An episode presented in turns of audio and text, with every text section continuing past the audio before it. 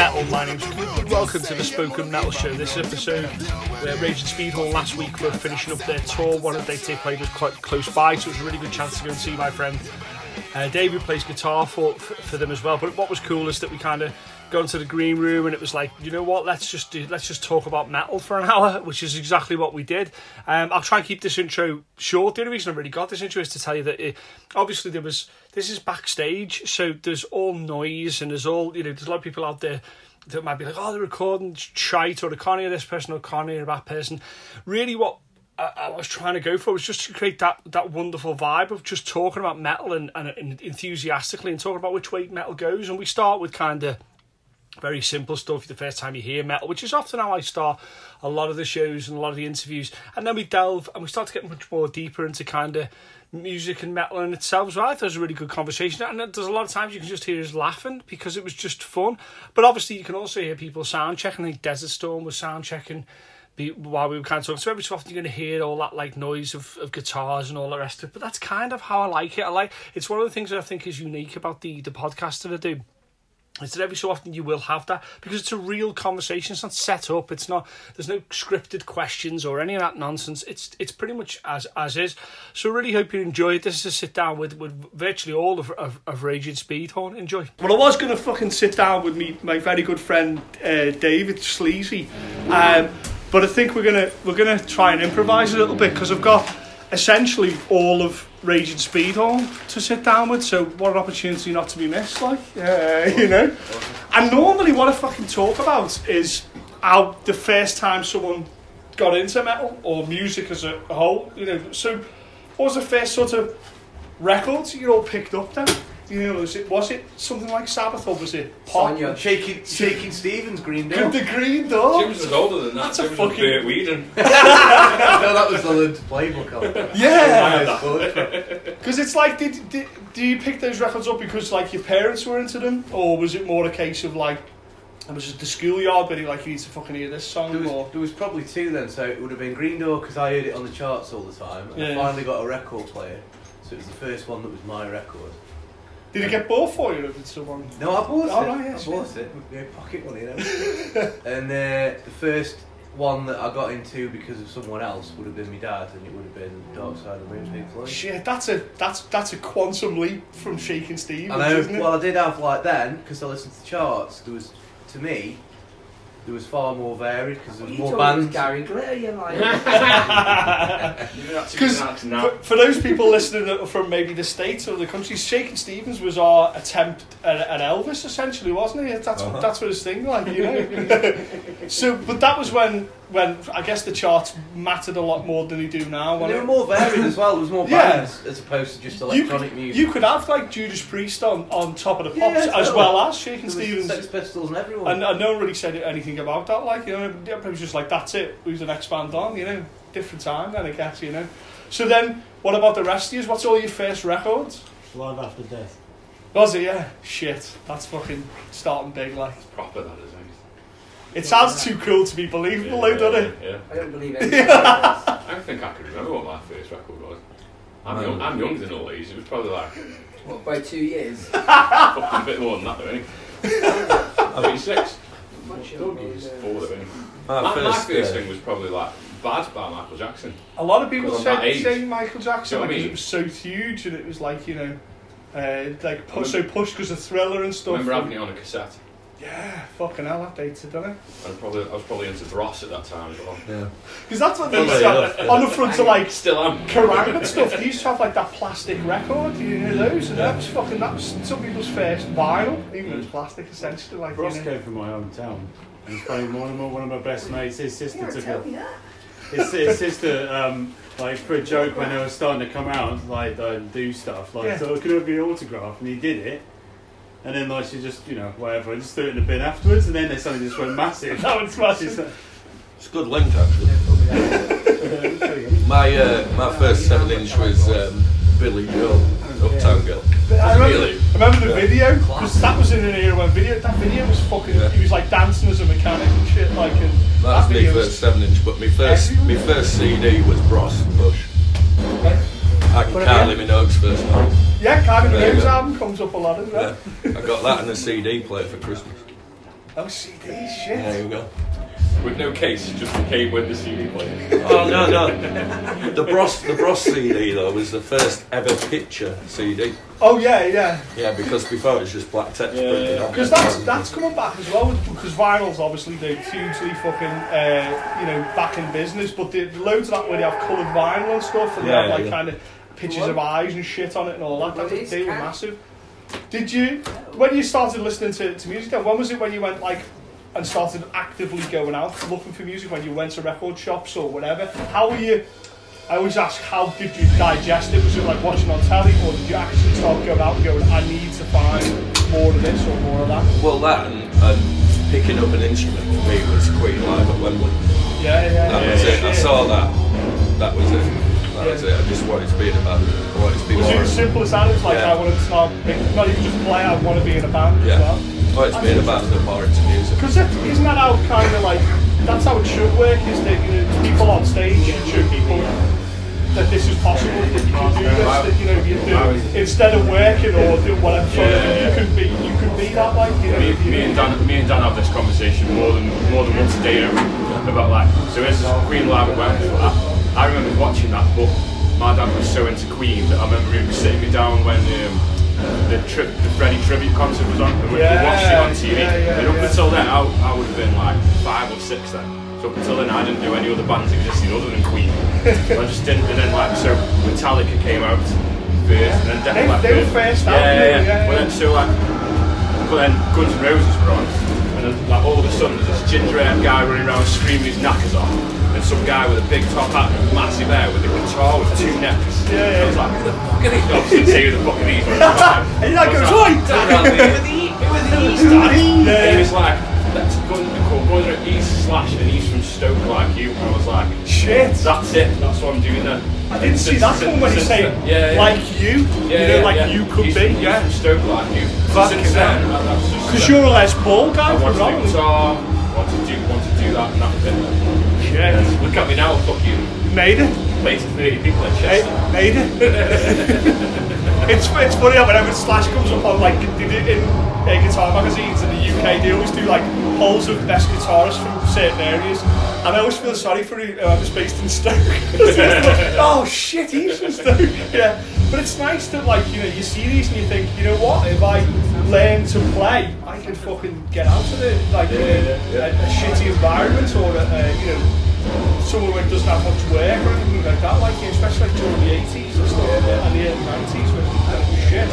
So when did they, when did you all move to being picking up an instrument then, or singing, or you know whatever it may be? I've got two older brothers. My middle brother Stu. He started sort of like I was. I'm one of those people who sort of tried to do loads of different instruments and never quite took to it. And then one day Still he, hasn't. And he picked up. He picked up. He, he started playing guitar. I was like, oh, I Yeah. fancy a bit of that. So I Yeah. just started picking up the guitar, and then In a yeah, it went from there really. But But it's like so. Stevie was that that was. The, did you immediately go off for Les Paul as well, or Les Paul looking guitar? No, no, at first, so like it was a, it was a lot of years after that that I s- like, got serious. I, I kept asking for one. Can I have a guitar? Can I have a guitar? You've got to go for lessons. Oh, I don't want to do that.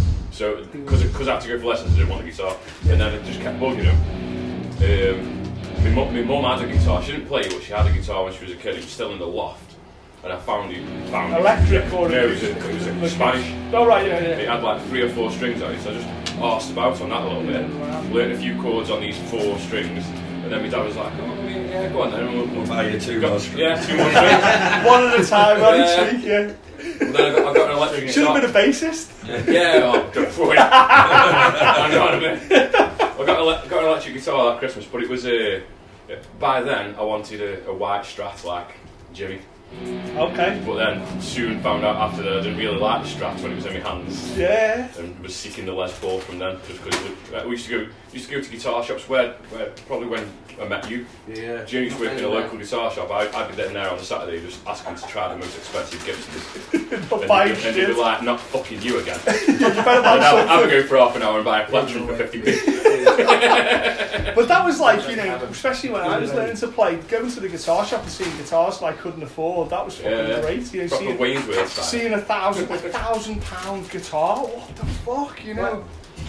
Little tour I did about two, three years ago, basically. Where I was in, we were in playing in Cardiff, and when we were like, right, I've got to get, I busted a string, I've got to get a new packet of string. Walk around the corner with my mates who are like a local band. Went into Cranes. Uh, Um, well, it's closed now. is it? Right, went into Cranes, and because they know the guy there, oh, you want to try a Telecaster? I was like, yeah, all right then. So basically got down this 1961 like, Telecaster Custom, put it on me, I was playing it, going, this is nice. How much? Fourteen and a half. yeah. So, Like, shit. like, oh my god! So Yeah. like, I'll be sitting, He'll be back. yeah. Haven't damaged it, honestly, like, yeah. Try it. Mm. So did you, uh, go on, did you, do you, would you sit and bang on the drums early on, or was it other instruments before it on? So it was, Played guitar before. yeah? Yeah. Why guitar? Why was that the starting point then? Coolest fucking one, isn't it? It was, yeah. It was just because there were just loads around. My, my brother had one, a younger brother. The way it was um, that film Crossroads. We used to watch it all the time. Oh yeah, with and I it's Steve Vai at the end, like, like yeah. that." That's what it meant. Got it I right, think just Matt, at, at school, no one played drums. It was like, do you want to try and try? And that Yeah. Now, but I was telling you, uh, you you earlier on, went on about my dad for ages about getting a drum kit. Yeah. My pet, my family a bit dodgy, so they ended up taking me down this back street one night. My Yeah. uncle come and got me just before Christmas, and this guy opened the garage door. Yeah. Do you want that? It was Nick to fuck. Yeah, yeah, yeah, I yeah. was like, yeah, I'll yeah, that would do. And that was it. We didn't know. Yeah, At that it was point, you didn't know, did you? It's like, it's a set of drums. My uncle just said, don't say anywhere the fuck where you got it from. That's amazing. Just on a That was- podcast. yeah, yeah. Fuck, Fucking hell. And you just saw me like, and Corby going, I If it knew went- it! If it went through him, I wouldn't have never. just it would have gone a different way. I thought I was just. Don't get him anything because he just throws it away after 10 minutes. I was like, no, I really want stuck this. with it. Yeah. So who were you listening to when you were playing then? When you, what was your Like frame of the reference? Yeah? It's ACDC, really. Oh, That's okay, my dad, yeah. and he loves that sort of stuff. It's Then in, Nirvana, obviously Nirvana was around then, yeah. and it just come from there. But I was never really into metal at all. Yeah. It was always sort of like sort of grungy more. Than Oh, right, like, yeah, well, that kind of whole Seattle Yeah. scene and stuff like That's that. what I was really into. But then I got in. Like, I, ne- I said to my mum, I'll never be in a band with the screaming vocals. You too? Double down. Just fuck that up, didn't it? No, So when did you all start when going into playing with other, other people then? When did that happen? Was it quickly afterwards? Or? first band was School good. for me. Yeah, people at school. It I was think that's uh, how we had most a- people start. I think so. an yeah. old school kind of. It was the drama room, but it was separate to the school, and it was used as like a youth club for discos and that at the weekend. Yeah. And everyone who played it just sort of get together and knock up some covers or come up with the most preposterous fucking named band and write a load of shit I- punk I- songs I- or something. I've got a real sort of uh, hankering for like first band names. I've heard some fucking howling ones. Like, what were all your first bands' names then? Lamppost Attraction was one of them. Beautiful. That was an indie Fuck band. Rangers Lamppost Speed, Lamppost Attraction. That's I was uh, I was 11. It was Distant Thunder. distant. That's Thunder. That's Yeah. fucking It's great. a cool name now. Yeah. like, mine was uh, mine was Target, and we did like Beatles covers And then and this, wore suits and stuff. and then the played in pubs. supermarket chain sued you. Yeah, yeah, yeah. We used to have loads of like offshoot bands from Speedhorn. Oh yeah. The the singer from Viking Skull, 'cause he was our um, guitar tech. We would have stupid like ball bag. And, Just yeah, pigeons names and denim. it's funny how a lot of bands like kind of like kind of throw out these Yeah. crazy names. Best And- was dog meat. I love that. That beats a good name. It's like uh, Raging, uh, Rage Against the Machine were like, uh, that was only decided apparently before they went on. They were like, oh fuck, we're going to call ourselves something, uh, Rage Against the Machine, I'll do. We'll change it later. Yeah. And then the fucking. Years the ago, big- there used to be a band, a British band, like in the 90s, they were called Whatever. And they, they, they, they were just about to play their first gig. And That's they, so- so the promoter like, so what you called then? It's like, I just put Whatever. And he did. And it Yeah, just stuck. and it's stuck, and that's your band name. remember like um, when we were getting a tour together for Viking Skull and we were just like putting it the, the agent was giving it giving us all the dates and there was one date and it um, said London and it just put in there Moldy put is it and we forgot to look at it, and we got the t-shirts printed. It was just like stuff like the print on the back was just so fuck like fucking shit venue. and we were like, we got hundreds of these shirts, and we were like, fuck, we've got to just sell them. the proper spinal tap. So is it like so you're playing in like kind of rooms and stuff like that? When did it kind of go so you were playing in front of an audience then? You know, when was you? Do you remember your first time playing in front of people? Yeah. Was, He's like, yeah. no, mine was my 18th birthday. Okay. At a little local pub in York, where I'm from, and we just basically did Metallica covers. Uh, and, that, and one of our own. There was one riff for six minutes. And that, That's a, that's a pretty good start. to be fair. Yeah, That's a good set. that was my first gig. Do you remember like did, did people clap? Like did people applaud? Well, it was all my mum's old friends and stuff like that. I like They we just clapped look because I was on stage. yeah, yeah, yeah. yeah. It was my, my first one must have been about 15. It was with that band Target, but we, we, we hired out like a scout hut because no one was old no one was old enough to go in a pub. yeah. But like w- once uh, sold tickets for it around the school, and once people got wind it was going to happen on this this Saturday night, people just bought loads of their own booze. Shit, and it was it was fucking. kind of and a got, party. sh- got sh- mate, it was like Motley Crue. Got shut down. Got shut down. The police came because just saw, just saw 15, 14, 15 year old kids just puking up Yeah. everywhere on the car park. No one was in the. No one was in and watching us. We were all drunk because we were like, oh yeah, we'll take our beer then. It was fucking horrendous. They all just like we were big- more rock and roll back then. I know, yeah. yeah I'm drinking water. School, the school I was at, um, they did a lot of like every now and again they would just get all the lo- all the other schools from the whole the local area, Yeah. and then just we'd just put on a gig and get them all to come down and sort of they all turn up in their like you know seven, 12 seater vans and stuff like that. And Just of pile in and just get have at it like that. yeah. know, it's just uh, you know I think I was thirteen the first time we did the first time I actually played that sort of gig. Yeah. And it's quite funny because a lot of people are like, oh, you get your first stage fright from going on stage. And I got, just before I was about to go on, I got literally, it's like a cold sweat. And My whole body just went into a massive sort of, you just felt fuzzy. I was like, I don't know if I can do this. I was just always an arrogant fucker. I thought I was always fucking amazing. the thing is, once I actually, once I actually got up Every band I've been in, Still that, no. every band I've been in, I'm like, we're the fucking best band. here." Fucking once I right. actually got on the stage, it was, it was like, it was fine. But it was just that whole sort of, the, I don't know what I'm going to do. It's like a fight.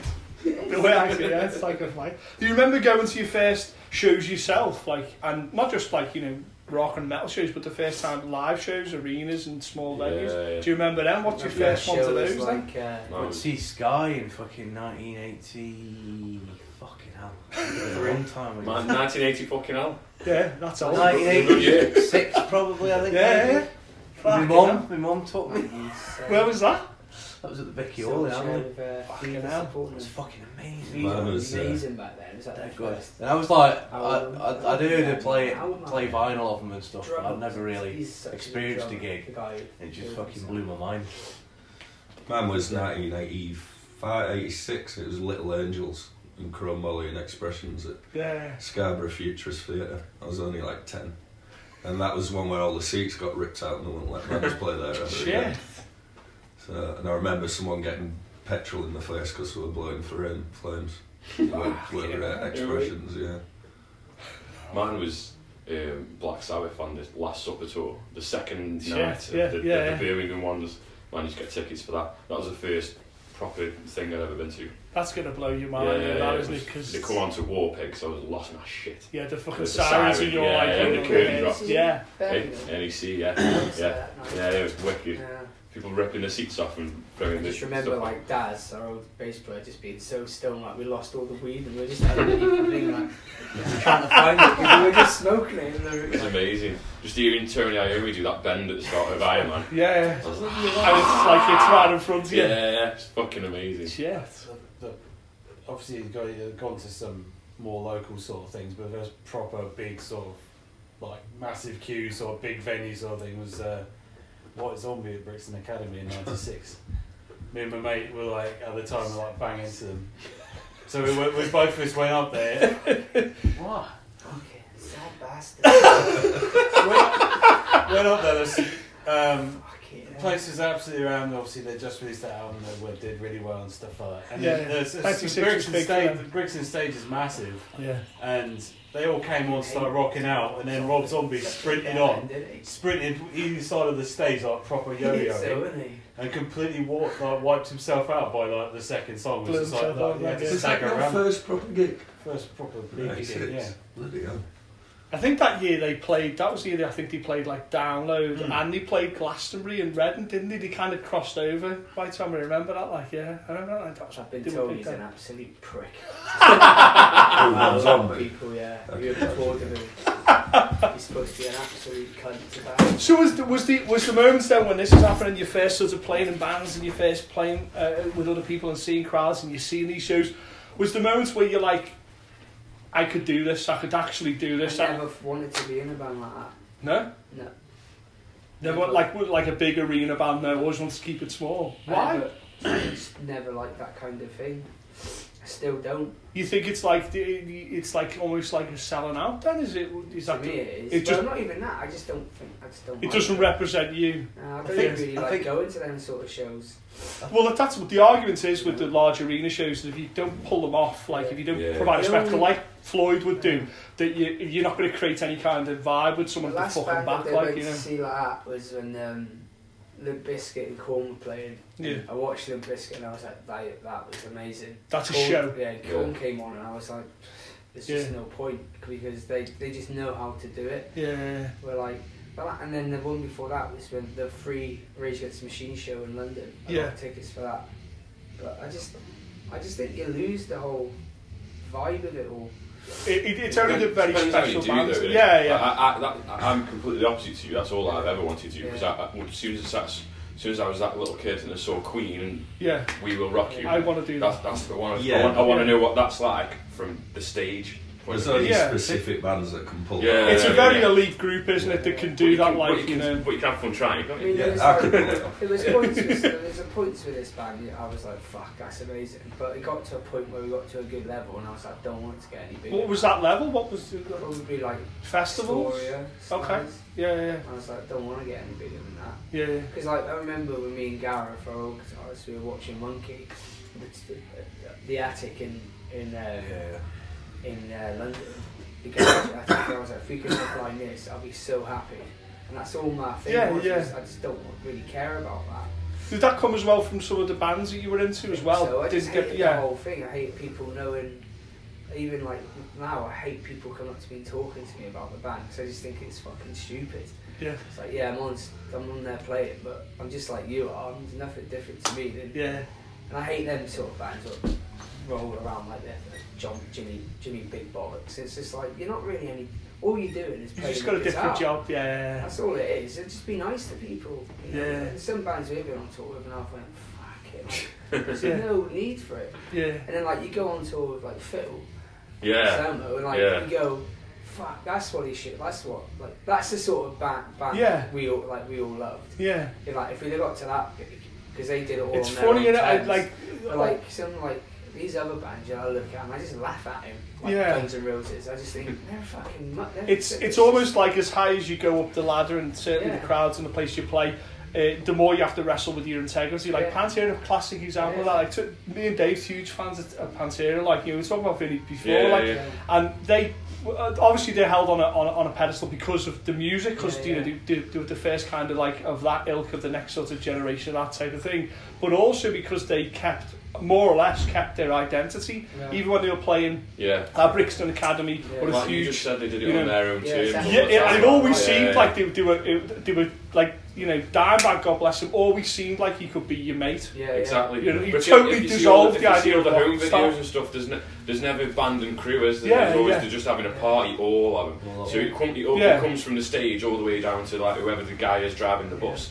They're all Yeah. mate, they're all That's mates, and that translates off the stage. Exactly, We had yeah, yeah. buses and stuff. That's another great thing That's about the band be. like Yeah, Pantera exactly. is the fact that like they were a natural progression up to that point. Mm. So they played the bigger vein, got to that to the point where when they did have shows at arenas, they just went on and just fucking owned the place. yeah, yeah. Instead of these, you, there's still a few bands these days who just do like You they think- do a you think decent it- London show and then so just go. Yeah, you think when a band blows up there, you think it's maybe like Henry Rollins talks about this about how a lot of bands wouldn't survive if they had to do that, Yeah. like in a van tour. You know, they wouldn't like Pantera. we talk about them, you know, but when they first went on tour with like Priest, they, Yeah, they, yeah, were on yeah. tour with Painkiller tour. Yeah, yeah. When they were on that, they were in the back of a van. Yeah, Glenn yeah, Tipton would yeah, have to give them yeah. food to the hotel. He would send room service because he couldn't afford shit. Yeah. You know, but they went through that because then they found out who they were and what they were trying to Yeah. do, and ultimately that led to the payoff of being recognised as a band. Do you think now that maybe a, a younger band will, because of the way the world works, they're just getting blown up too quick and they're not realising kind of exactly what they were meant to I be think doing? Maybe in the nowadays first so. place? younger bands, is they don't really.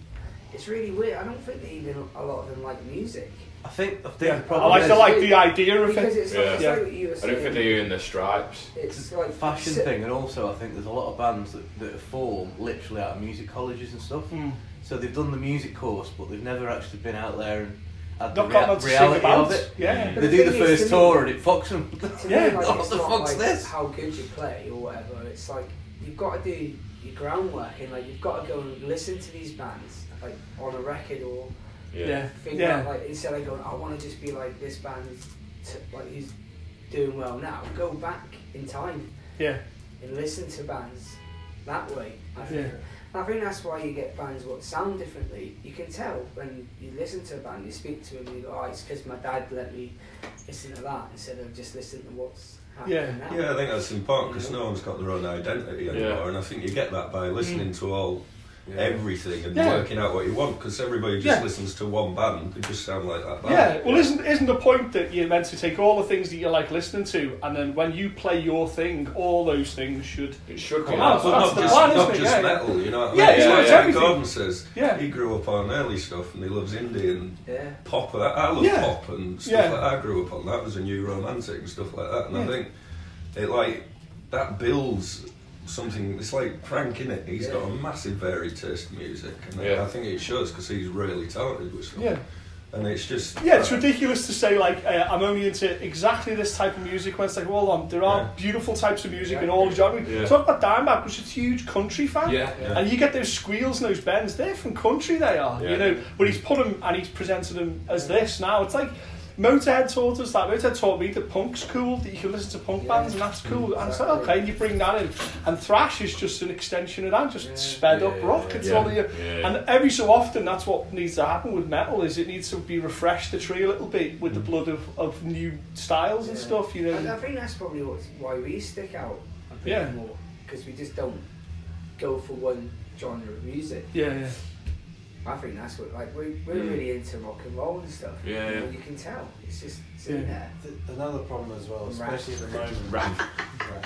Another problem, Weird. I think, the biggest problem at the moment, yeah, is, is that because of like, the whole way that the, the industry is going and stuff like that, a lot of bands, you know, they, they, they they feel that they almost find they have to be a certain sound or a certain style Well, because yeah, people don't want to take as much of a, of a chance.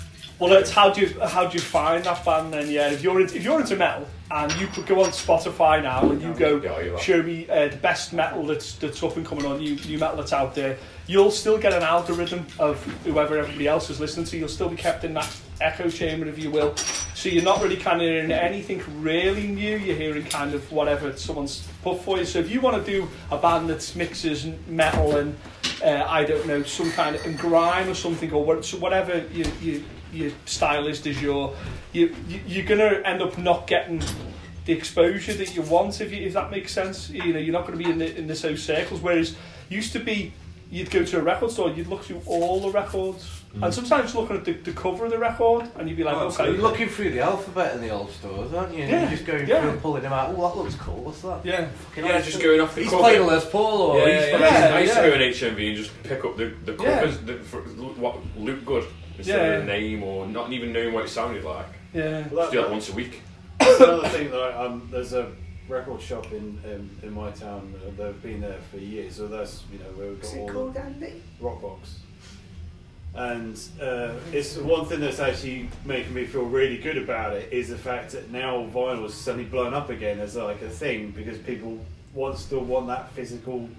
You know, nobody's nothing says better with an album that you actually got a proper Yeah. album cover that you can look at. yeah And I was talking to my mate who, who worked there, and he was just like, and it was like a couple of years ago when it first started going off, and they were like, it's now like 80% of our business is in vinyl Yeah. because people want that physical thing. Though I think they've sort of been a bit. It's it's the ritual of listening to a record. It's there's a ritual to it. So it's to Yeah, get it out, looking at it, and, and it smelling it in some cases.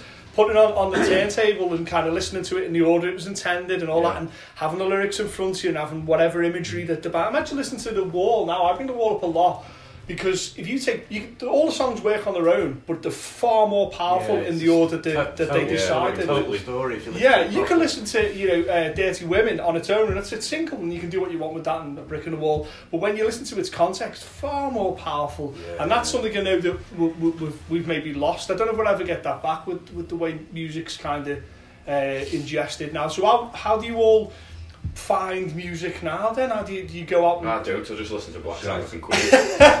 there's nothing new. There's nothing out there. Interesting. You- I don't think there's much stuff exciting apart from our new album. I wa- I watch it. I don't see. I don't see like I. I, I tend to find myself like falling down the YouTube rabbit hole quite Yeah. a lot. And you like you listen to a band, and then it gives you another band you've never heard of. And you go, oh, I'll give them a look. So you give them a look, and go, mm, maybe not. And then you see another video that's like worth checking out. So you check it out, yeah. and like five, well, one out of five bands or videos that you see, you go, this is actually really interesting. You know, that's one of the reasons I found like there's a band called uh, Oathbreaker, which I really like. Um, and they're like, it's just suddenly they're like some screamy metal Belgian band. And I'd never even heard of them before, and I was looking at something else, and then I found them. So I was like, that's. So at the what? that's how I if, if there's nothing like right now that you did that's kind of like blowing your mind. What was the last thing you heard that you were like, "Fucking hell, that's really that's really cool." Cast's first album. We were about that today, weren't we? Can't wait to see them. Cast. Yeah. I'm just, I'm just. I just love like I like metal, but it's got to be something which is really good for When me. it's done well, it's it's the But best thing in just, the I'm world. just a bit bored of it all now. Yeah, yeah, yeah. I'd rather listen to like my, my mates and local bands who are struggling to get anywhere Right. the, the, for new stuff Yeah, and yeah. like support that and go, oh, that's Why, why, why do you think we're in that situation then, where it, the- it's perceived certainly by quite a lot of people that there's not? Are we ready for another another wave? Because it always happens in waves. Me- doesn't it? me We have the whole new I think- metal. I I and- Yeah, it's all got kind to of a- change now. Yeah, I mean, like you've had that sort of, you had like the gallows kind of thing. And Yeah. That whole that punk, pop punk things coming. You can, that's on its way out. You can sort of see that now. it I feels think. like it's petering a little bit out. Yeah. Like yeah, I think something really good's got to come out as something. Yeah, you can yeah, always tell when it's You had like that about band happen. Puppy. You ever heard of them? yeah, They were doing quite well, Yeah. which I thought. I honestly thought they were going to be the ones that would yeah. sort of break through. It tends to be it needs to kind of almost like scenes need to be let to kind of run out, don't Yeah. they, before they kind You of can always something. tell when it's about to happen because Yeah. you get like a massive oversaturation of one Yes. type of band. Yeah, Yeah, Same 10% thing band. happened. The exact Yeah. same thing happened. Like you had hair metal, and everybody was in hair metal. And Yeah. then Nirvana came out. People went, "Oh, I'm gonna go and get myself like a check Yeah. shirt." now." like, Because we had a little bit of it where, I, I, like Lamb of God were the last ones where I thought was that was the start of something, and Killswitch to a certain degree. Yeah. Yeah. But I thought it was that. Oh, here we go. That's going to be it. Yeah. It didn't kind of really work out that way, but I thought that that might be the next sort of gr- group of things that are going to move on. But it seems like now it's moved. It, it, it hasn't moved as much as maybe it can't. Maybe I, I you think, can't. I think Can you get of those depends movements? where you are. Like over here, not so much, but Yeah. over in America, bands like Yeah. Killswitch, there's there's. I mean, like, there's bands like those bands. like Bury Tomorrow who are doing Yeah. well. You know, like I know them guys really well, and I think they've worked so hard to get to where they are. It's not my kind of music, and Yeah, they all you can can appreciate that, what's. But yeah. like they've worked for 20 years, yeah. Busting their balls basically to try and get to where they are, and they've finally got. The same with While She Sleeps. Yeah, I was It's oh, just not about to like- say sleep. Yeah. It's not Yeah. my kind of Conjurer thing, as well. but I know them guys really well, Yeah. and you know it's, it's good to see bands It's good like when that it's good to see that, hard. yeah. Good seeing hard work paying off like it did in the old days. Yeah. Yeah. Yeah. But I think all that's to do with like they've all put the extra work in to not rely on the standard formats to Yeah. get them out there. Yeah. Like with Spotify, Spotify It's makes shame. everything kind of level no matter what size the band is, but it also makes everything good. Yeah. Yeah. yeah. Like you say, there's no artwork, there's nothing to touch, but also you, you, most people just stick it on random, they ain't got a clue what's what and where, when, they just Yeah, listen to it.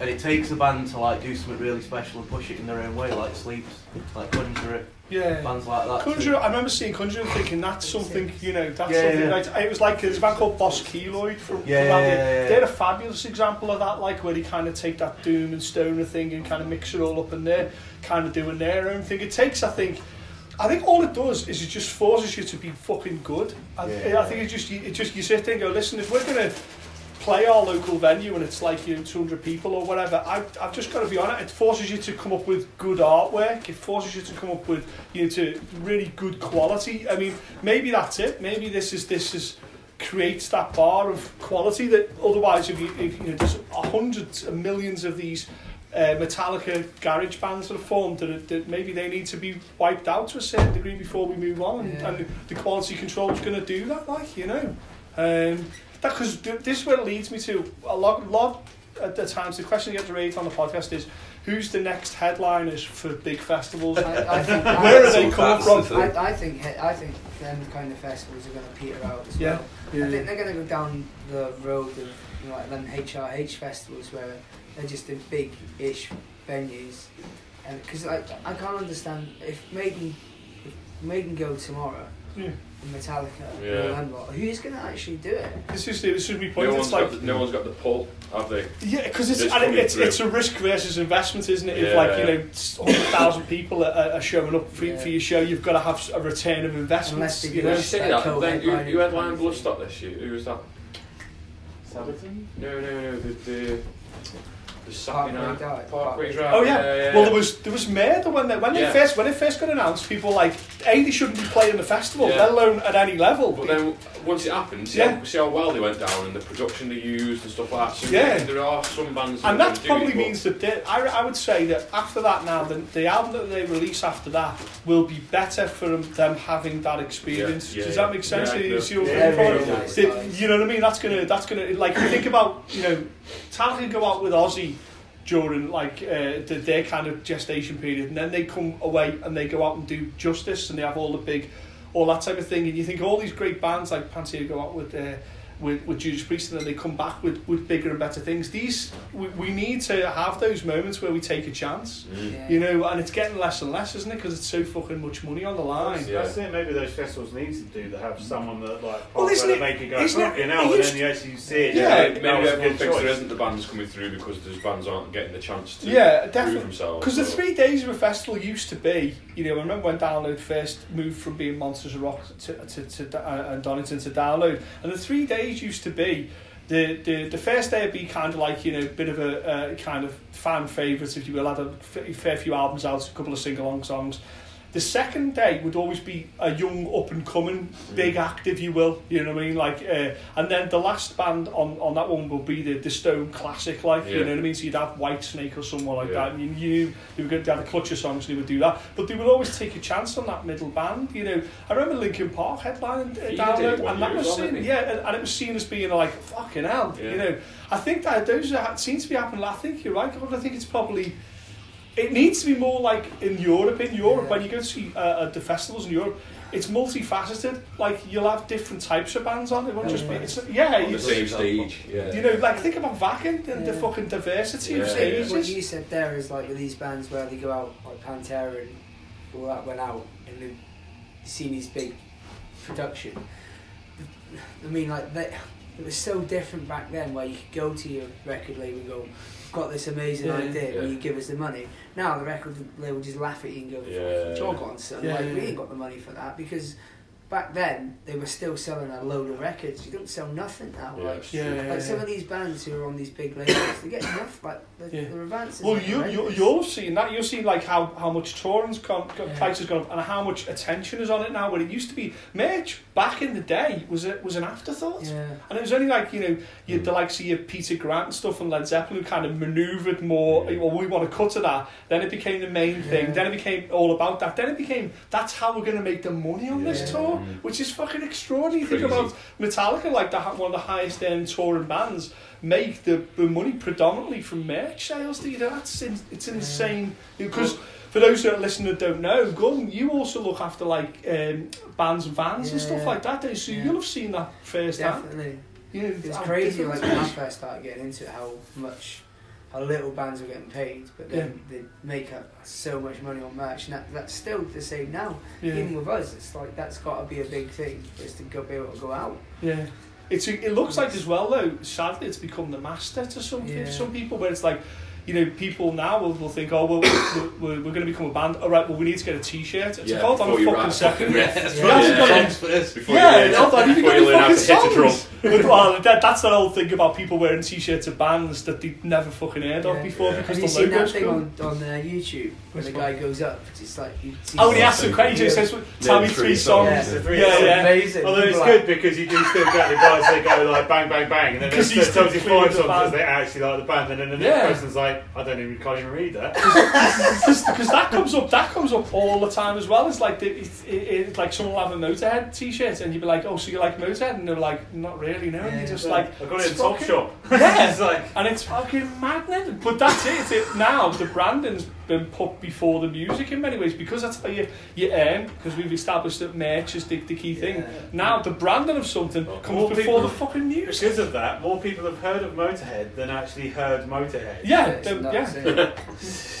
And that's like, and I think that that cannot be healthy. That can it? No. You know that that cannot be. And there's almost, I think that's like we say about the like bands where you can't read the names, like a lot of black metal and and all that type of thing.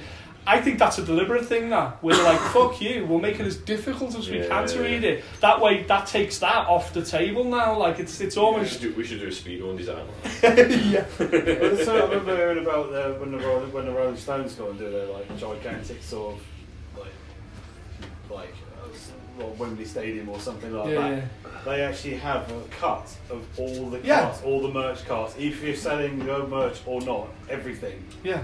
And that's written in their contracts. Just Yeah. Seeing how much money just from that before they even get paid Yeah. for the Well, gig. Like I say, that's So- how you know, I, I hark back to the you know the famous scenes on like the Led Zeppelin documentaries where you see Peter Grant with a cricket bat chasing fucking these people making moody t-shirts and stuff Yeah. because he knew then that's like how much you make on a t-shirt ten dollars or what I was in the fucking seventies ten dollars I want fucking five dollars of that and would and could and then switch around and that's why you know it became so important to them like you know Good on him though as well. Fuck, he, he well, he he, he kind of like changed to change the game. He was the one, he, but he suggested like things like, um, did he suggest "Whole Lotta Love" shouldn't be released as a single, um, and it, and because people, it was such a good song that people would buy the album, Yeah. and you think, what a fucking brilliant decision that was. You know what I mean? Then, but then you think like the other stuff like not playing Woodstock and things like that are being, you know, maybe not so much. But he was like this huge barrel of a man with a cricket bat. It's the, he's parodied in Spinal Tap. you know, Yeah. it- it- that guy's a, parody, of- but it's people like him who, uh, you know, who helped kind of shape the business. But it was like he was money orientated. He wasn't music orientated, you know. And it- this, unfortunately now that's what's happening is the the money men have kind of you know moved in almost wholesale. It used to be like when we go hark back to Floyd and like in the seventies, people were signing fucking anything at that time. They were signing anything because they didn't know what was good or bad, and it was only when he could start making money out of it that it started to get to be bad, like in the eighties and nineties. We're maybe at a stage. I don't know. I'll put this forward. We're maybe at a stage now where now labels and A&R guys, to as much as degree as they exist, are in that where they don't know what the fucking next thing is. They've, Yeah. they've no idea now. So you're going to get, hopefully, some people being given a bit of a chance. But I don't know. What what, what do you think? I think the, the back in the seventies and like early eighties and stuff, where albums are released, a lot of those bands, especially the biggest ones, they were given like two albums to get your shit Yeah. together to release your classic, sell millions of albums sort of thing. Like so Zeppelin did that, you know, they, they sort of went a trajectory basically, all banging albums, but it's like you get to that point where it just the, the, the sales just go through the roof. They just don't do that now. They give you like sometimes they give you like an EP deal, and if nothing happens, Yeah. they're like see you later. Well, like, we're, we're in a time now where you get like the likes of 360 deals and, and all kinds That's of fucking no, scandalous there's no stuff. sale, the sales are just not Yeah. there, so they have to find some way of clawing the money back. Yeah. So it, I suppose that this is leading to if you if you are a young band now and say you guys went back and formed new bands like like you know when new bands are starting now, fuck where where do you start? What's the most important thing? Is it just getting some good fucking songs Chops. together? Write some decent riffs. Yeah. get your chops together. songs. That's, Yeah. all, Well, that's that's all it it. is. Is that Have what a it comes laugh down? together. Well, that's just the other thing. Yeah, Yeah. people don't realise that a lot of the time the uh, you know the, the the greatest bands for me were all the ones that seemed like to to, to the greater or lesser extent mates. Yeah. Pantera looked like a group of lads from Texas just fucking getting out and enjoying just, themselves. just happened to play guitar. Yeah, you, you know what I mean. It's like the, all my favourite bands, all those, all the metal bands that I like, all seemed like just a bunch of lads, bunch of local lads, I Mm. should say as well, going out and That's doing what it's that. supposed to be, isn't? Yeah. That's what it should supposed be, and then whatever whatever happens after that is like Brucey bonus, anything. Yeah, yeah, yeah.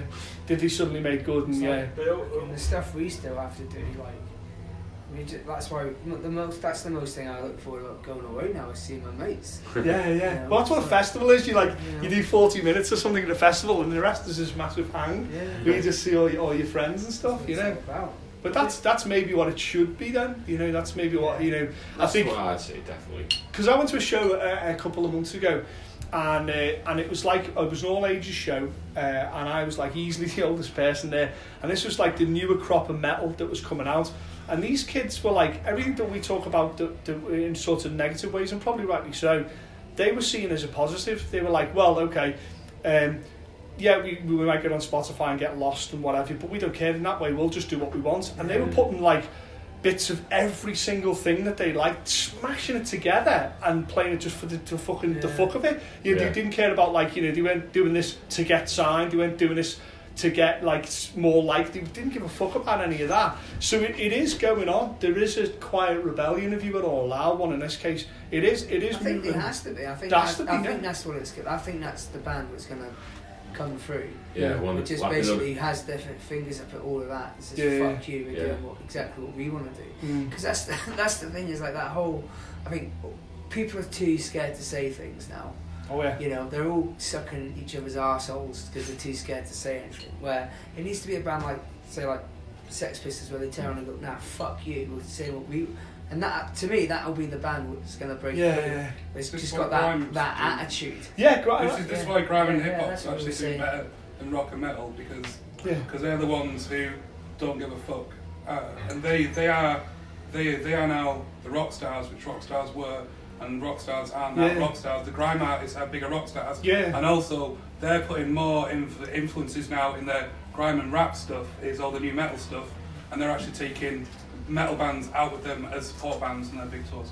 Yeah. So it's all about. that's And it's let's you know, if you go back to like the the the eighties and stuff, late eighties, that was happening. You had like that's where rap metal Yeah, came from. That's Anthrax why we had like you Public know Enemy.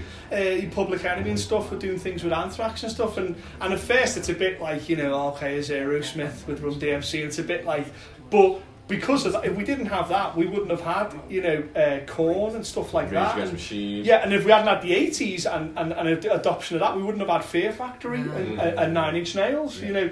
So it sounds like, you know, Grime is doing a, a very natural thing Grime- to what it was Grime- going on before. grime like grime will push metal further and bring it to a wider audience than it has been in a long time Wow. because because like um like like a lot of shows I, I, I work now so like your grime acts stuff. They'll they'll sell out in a day. Yeah. and like a lot of your rock, rock and metal acts won't even sell that. And like uh, what uh, Den, Denzel Curry like he did like three nights on the Trial Academy and that sold out in 10 seconds. And he did that banging Rage, Rage Against Machine cover didn't he? Uh, uh, Bulls on Parade one. Yeah, and yeah. he does like loads of metal songs and stuff in his set. And and and and and you have to see more uh, metal kids and other people Yeah. at them shows Is it They're is, it an energy thing as well? It's like because we share that, don't we? We share that with like rap, that kind of fuck you, and you know, uh, like anti-authority stance, and kind of all about your your local environment and you looking after your friends and stuff. With that's a shared energy, isn't it? That with a lot of sort of usually we all kind of meet on the same kind of Yeah, yeah. corner with that, don't we? And that's the, these are the things that are kind of like you say that'll, you know, uh, every every all the rap guys want to be seen with the metal guys, don't they? Do you know what I mean? And there's tons of pictures with rap guys like with, with Ozzy and, and, Post and with the Yeah, Post Malone, yeah. Yeah, Massive they, they love it. It's like almost like a, a badge of credibility, you know, that they're like, you know, showing Well, the thing is, is these people probably grew up on on that Yeah. anyway. for sure. You know, yeah, yeah. It's just, This is just Jim said basically. Is they're, they're going to be responsible for like pushing pushing the The metal alternatives. section or the metal and rock further forwards, and Yeah. actually then then that will hopefully open the door for somebody somebody to come along and just actually just do something or really blow up. yeah. It always comes down to one thing, which is the songs. Like you Mm. can be, you can look the part, you can have all the gear, like uh, you can have a lovely sound and like this, that, and the other. But if your songs are not, The songs suck. It just yeah. I mean, it's like that Doesn't band mean- who I think's good is the Point to Serve. They're Yeah. wicked. yeah. And there's that other band called Loathe from. From Loathe was Yeah, I talking know- to I someone else about I them today. them, Yeah, I yeah. know their manager really well. They're fabulous. Yeah, they're they're really compared good. to the Deftones Yeah, and I stuff. think and they're gonna do well. they took like a, a, a, a- some stuff that like you know like I say that slight elements of grime if you will slightly um, but yeah some really great stuff going on with them and they're kind of doing it on the quiet just quietly playing shows and selling them out you know and maybe that's it maybe that's that's the way it's going to be but I wonder how I wonder how where the poison is then. You know what I mean? Because the, these bands get they're, they're big, but somehow they get poisoned, and that's what we've we kind of you seen it with Nirvana. You seen what happened to Kurt that he got he got poisoned and stuff, and you see what happened to Pantera. You see what happened to Phil. You know, and obviously what happened to Dime. You know, there, there's a point where it gets poisoned either by the, the internet itself or the fan base or, or the, the, the people in charge of the of the purse strings. I think that's it another happen, one. That's another one of those uh, like because the whole thing with Nirvana sort of what was yeah again they were like they were playing little clubs and then Nevermind came out and the next thing Yeah. went from tiny little clubs playing like headlining It festivals just wasn't prepared. Just like that. Yeah, it and that, that's enough to screw with anybody's mind. Yeah, Um, yeah. So I'm not surprised. Basically, he went downhill after that. Yeah. But like, it's the bands that like um, who have built themselves up, like slowly. You've done your little tour. You've done your Brixton Academy, and we went, and then you've done your arena, and you've headlined a festival. You sort of the natural progression. I always find those sorts of bands are the ones that actually are like the most down to earth because, yeah, they've mm, worked they've, up to they've remembered how, where they come from. Exactly. You said you said it before when you were like, I kind of did all those shows. I played Yeah. that headline thing. I did that, and I'm happy. Do you think if you would have kept going and if you'd have been like, right, well, we'll sell you on an arena tour around, do you think that would have just fucking killed the band? Do you think it would have took everything from it?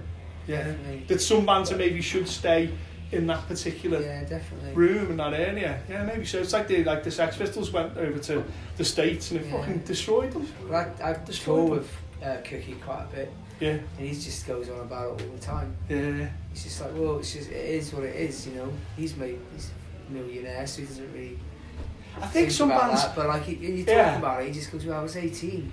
I'm 60. I'm 63 now."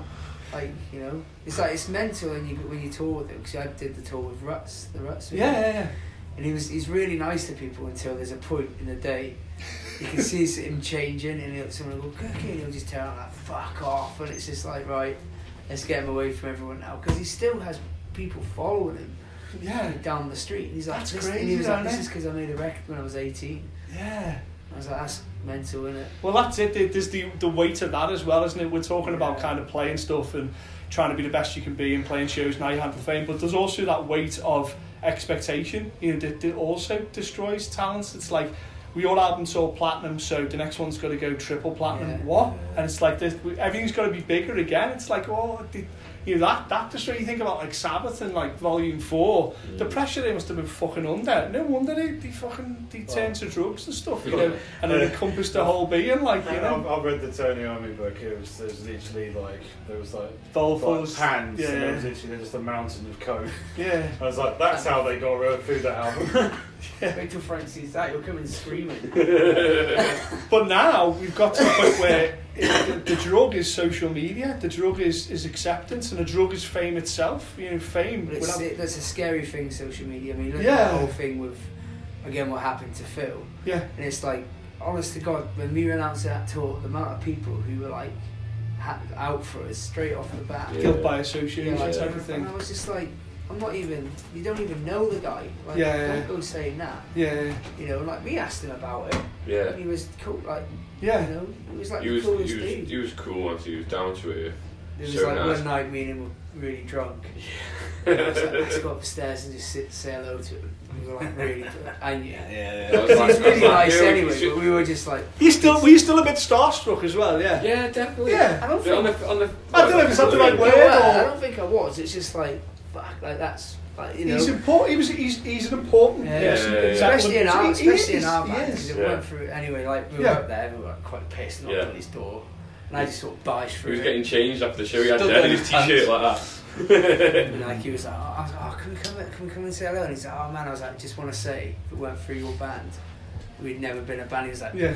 motherfuckers. just came in and Group he was like, hugged all three of us. That's that's like- hard as well. If you like, you know, you're the you're, you're the, guy- the guy that kicks the door through with you with your band, and everybody's looking for you for the for the Yeah. fucking answers, and you- you're that responsible for you know someone coming up and going, "You changed my life," and he Mm. must get said that to Yeah, even now, right. Yeah. fucking ten times a day. You know, Yeah. you changed my life. Your band, you are important. but you can I see would- how much it means to him as well. Yeah. Yeah, he wasn't faking it, was he? He was, he was, He, he was, he like- was proper dude. Vinnie, Vinnie had that, God bless him, where he, he especially when his brother passed away, where you could see that he, he realised just, and he probably knew before that, but he really realised how important people Mm. put him. He did, I don't think he realised until, Yeah. you know, late, later on in his life, where, uh, just how important people saw him. And then when he did, he, he, he was the, like this bartender de jour. He was just this, everybody, he knew everybody's name, he shook everybody's hand, he was just like this wonderful, and it's, it reminds me of seeing, I seen Motorhead when, before Lemmy passed, I saw him back and, and our guitar tech, he was like, watch what the guitar tech does during the show, and I was like thinking he was going to do some crazy technical thing, and keep, keep an eye on him. So we're side of stage watching, and we're watching this great, I'm one eye over on the, every shot and looking, and he comes over and he's doing all his guitar techy stuff, and I'm thinking, what, uh, whatever, and he pulls out like a, like a plasterer's table, if you will, a fold away table. He puts it up on there. and I'm like, what the? F- is he gonna? He's got a guitar tech bench. What the fuck's he doing here? Puts like a piece of cloth over it. He starts getting all his drinks out, and he's pouring. and I see he's bartending at the fucking side of the stage. Brilliant. But I got that he was doing it because the whole ethos is everybody needs to be enjoying themselves. Mm. Yeah. You know what I mean? Everybody kind of, and I definitely got that with Pantera that like they would remember your name. Like Vinnie would know me, but with teams like, hey, what's going on? We'd have two or three things we'd, we'd bust each other's balls about, and he'd rib me about it, and rib- and you'd have that because I thought th- that they understood the importance of what they were doing and for the younger crowd, so they would take out younger bands Mm. uh, with them, you know, and that was incredibly important. You don't get that so much now, do you? Because it's like the bands are always picked by the labels and stuff. You don't get yeah. as much That's, say. that's what, because like me and him toured in his old band and we did it a lot and it's it's like his band is nowhere near as heavy as Yeah, my band but somehow it just used to work Yeah. and I think nowadays it's like everyone goes out you're a pop punk band you're going out with that yeah. Absolutely, yeah. yeah. you're going out like, like you don't even get really a chance to say How boring must that be for the crowd though to watch three of the same band? I was talking about the Yeah. talking Yeah. today to someone, and we were talking about how you know how varied builds need to be. And we were like, when you go for a meal at a restaurant and you have like a starter, you main, you Yeah. don't have the same thing. do Yeah, yeah, the that's point is that everything's meant to be Three, three We're under the same- steak. yeah, So- you're, you're having three steaks. It's like, no, no, no, no. Well, you know, and you want that, and that's like, I think that's something we need to definitely bring over from Europe. Europe's very big on that. Where you'll go to Maybe show. that's why the you grime find it- thing's working. What we were on about before. I think if if people take, want if that- grime acts are taking metal bands out with them to Yeah, support. because you just want to see a show, and you just want it to be Yeah. enjoyable. Ultimately, you know. and it's like it, it just it brings you into the like you, the listener as well checking out bands you probably never even think about listening That's the to that's, that's the what it's whole point about, there, isn't it? isn't it? Like, and yeah. another thing is because I've been to enough of gigs where it has been like this and it's fucking sucks. It basically doesn't make you sort of ear blind. Ah, yeah, yeah. You get that. Because if you yeah. hear three of the same bands, it's literally it's just like, am I hearing the same fucking band? Oh, Yeah, no, it's you the just switch band. Off, like, don't what the you? hell's going on? You literally just switch off. Well, if you probably if they're on a different bills, you'd probably watched them and went, oh, Exactly, actually, yeah. good, But you there'd be like three amazing bands, but because they all sound exactly the same, you're like, It's- each- it's five black which metal band bands, on. like, or yeah. you get the annoying thing that you get them kind of gigs where everyone goes to see just the headlining band. Yeah, yeah. because they know it's going to be the same thing. Yeah. So where do we all stand with then gig etiquette? So people on phones and at, at shows and stuff is that good thing, bad thing here, or What We're you just- filming it?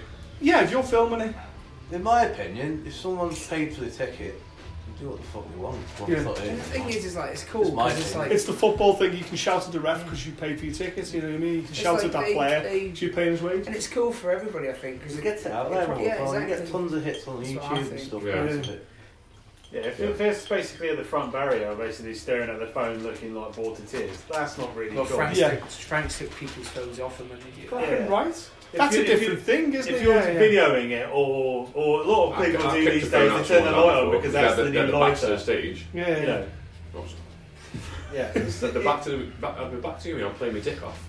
Yeah, and it's like, what the fuck have you come here for then? You know, you could have done this on your phone. Because that's, there's two prongs to this. Like, so there's the one where it's like disrespectful, where if he's playing away and I'm, and I'm down not even looking at him, he's fucking giving it to beans and I'm so, that's disrespectful. it, ju- it just is. You know, and, but there's the other prong to it, it's like, that if you, if you're recording something, people are like, fuck it, I was going to come and see Raging Speedhorn tonight, but I'll just watch the, the, the videos that people put up online. Hold on a fucking second, that's that's a ticket not sold then, you know what I mean? That's a body not on the floor.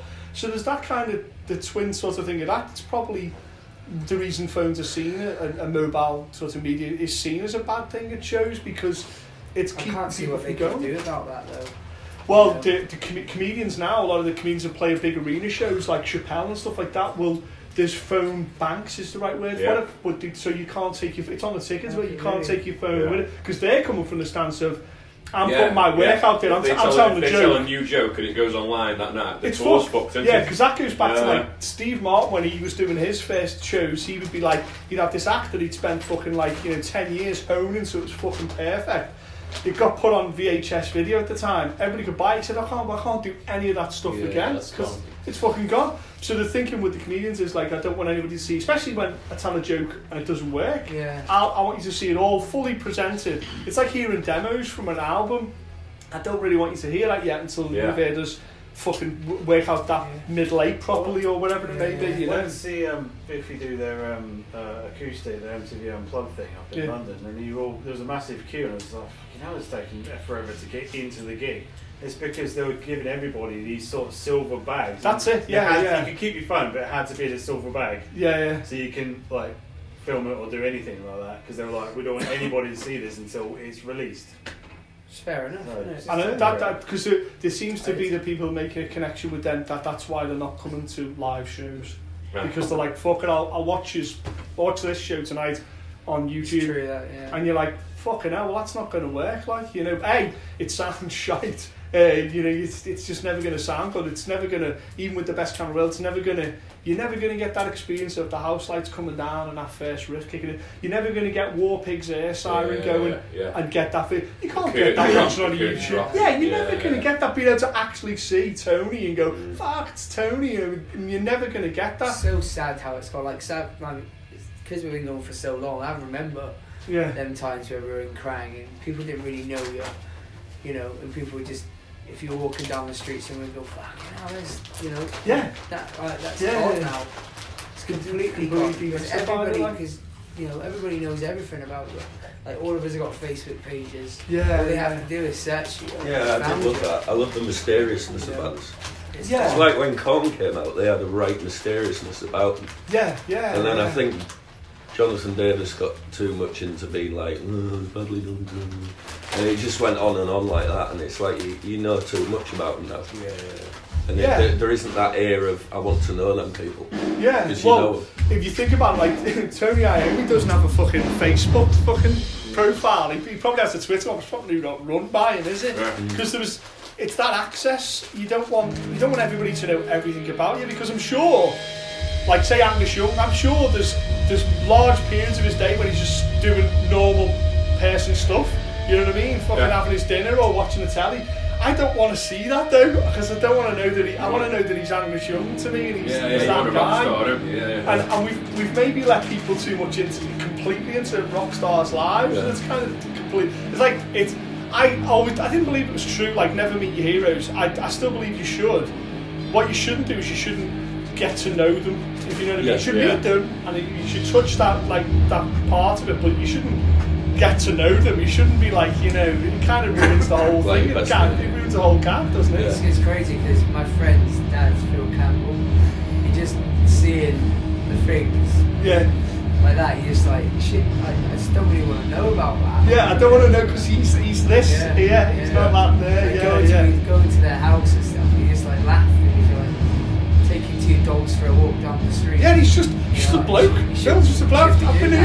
here that. and here with him talking about nonsense stuff, Yeah. like you know. Yeah. that should be allowed. Is it that what is that what we're missing then, gents? Are we missing rock stars? Do they, I do- think we do are. they exist anymore? Yes, again, going, yes, I- I again, going back to the grime thing. Those, those are the rock star these days. Yeah. They're out there. Look how big I am. I don't give a fuck. Yeah. You're missing characters. Character. Character. You're getting a lot of wannabes. You- Yeah, You're yeah. losing your Kurt Cobains, your Sid Viciouses, your And like you say, the Mick mystique of it though as well. Yeah, and like I like, I all like all, the, I like all the stories that went along with it.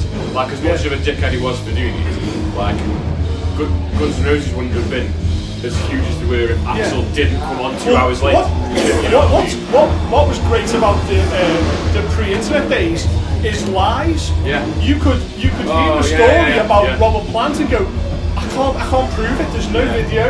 There's no one. It, it, we don't know. And it'd that's how myths got created. Then you know what I mean? I couldn't. I, I, the amount of stories there must have been about Axl before the internet. Now, if he falls over in a show, it's up on YouTube Yeah. in, the, in the next 10 minutes.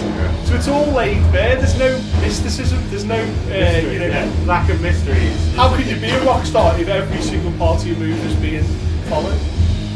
You know, tough. Well, it's Yeah. a fine line between how much you're obviously finding a way of using social media as a tool, but like keeping the mystery. So literally, you only show about the rock star stuff Yeah. than actually showing you going down the down to the co-op down the road for some drinks.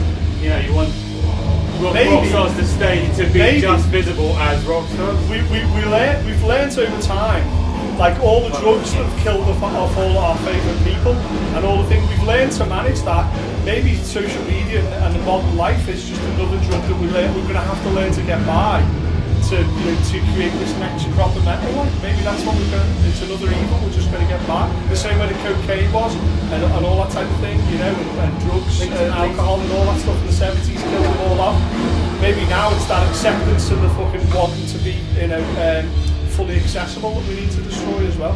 Fuck that talk about dead heavy. I was going to talk about beer for like 45 minutes. no, like fucking yeah. But if you think about it from a, a psychological, what the fuck? it's all great that this has been performed into a backdrop of like some guys just fucking playing that. And just go, we don't give a fuck. I love that. Uh, yeah, it's uh, uh, yeah. There is there is a few. There's quite a few festivals that sort of fallen by the wayside because it got to the point there was too many festivals because people just assumed that that's what the way it was making all the money, Yeah, and then realise you can't just keep making more and more festivals and hope for the best. too many. So it's getting better now because the ones that at the moment are sticking around are the ones that are actually worth going to. Yeah. That's one, that's one thing I quite like about the 2000 Trees Festival because they've always got a variety, a quite a wide variety of acts. But not just that, they, they refuse to get bigger. Like there's some festivals that do quite well one year and go, oh, we'll go even bigger. And then wondering why they've, they've sold, they sold half the amount of tickets. Overreach. Yeah. Overreach was Listen to us though talking about like the way forward is acceptance and bringing in new genres and and, and all that and looking after the younger bands and stuff like that. Talk about metal getting the people who don't understand it have got the wrong idea about it, haven't they? This, It's abrasive, fucking destructive force. It's quite the reverse, like quite the reverse.